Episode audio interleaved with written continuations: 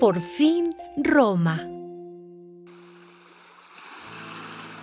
Al cabo de tres meses de estar en la isla, nos embarcamos en un barco que había pasado allí el invierno. Era una embarcación de Alejandría.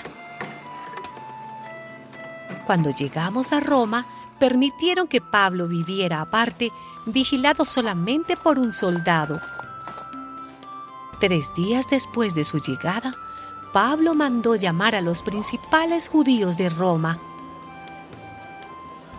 Cuando estuvieron reunidos les dijo, Hermanos, yo no he hecho nada contra los judíos ni contra las costumbres de nuestros antepasados. Sin embargo, en Jerusalén fui entregado a los romanos, quienes después de interrogarme querían soltarme porque no encontraron ninguna razón para condenarme a muerte.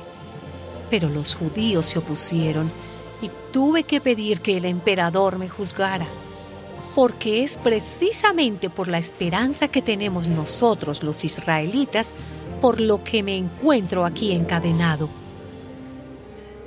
Ellos le dijeron, nosotros no hemos recibido ninguna carta de Judea acerca de ti ni ninguno de los hermanos judíos que han llegado de allá nos ha dicho nada malo en contra tuya. Quisiéramos oír lo que tú piensas, porque sabemos que en todas partes se habla en contra de esta nueva secta.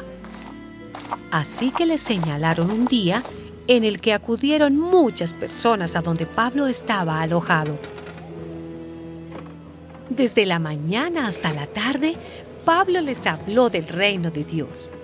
Trataba de convencerlos acerca de Jesús por medio de la ley de Moisés y los escritos de los profetas.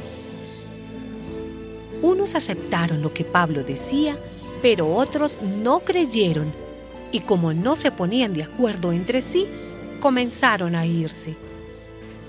Pablo les dijo solamente, sepan ustedes, pues, que de ahora en adelante esta salvación de Dios se ofrece a los no judíos y ellos sí escucharán.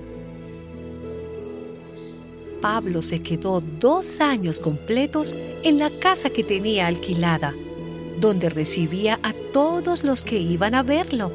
Con toda libertad anunciaba el reino de Dios y enseñaba acerca del Señor Jesucristo sin que nadie se lo estorbara.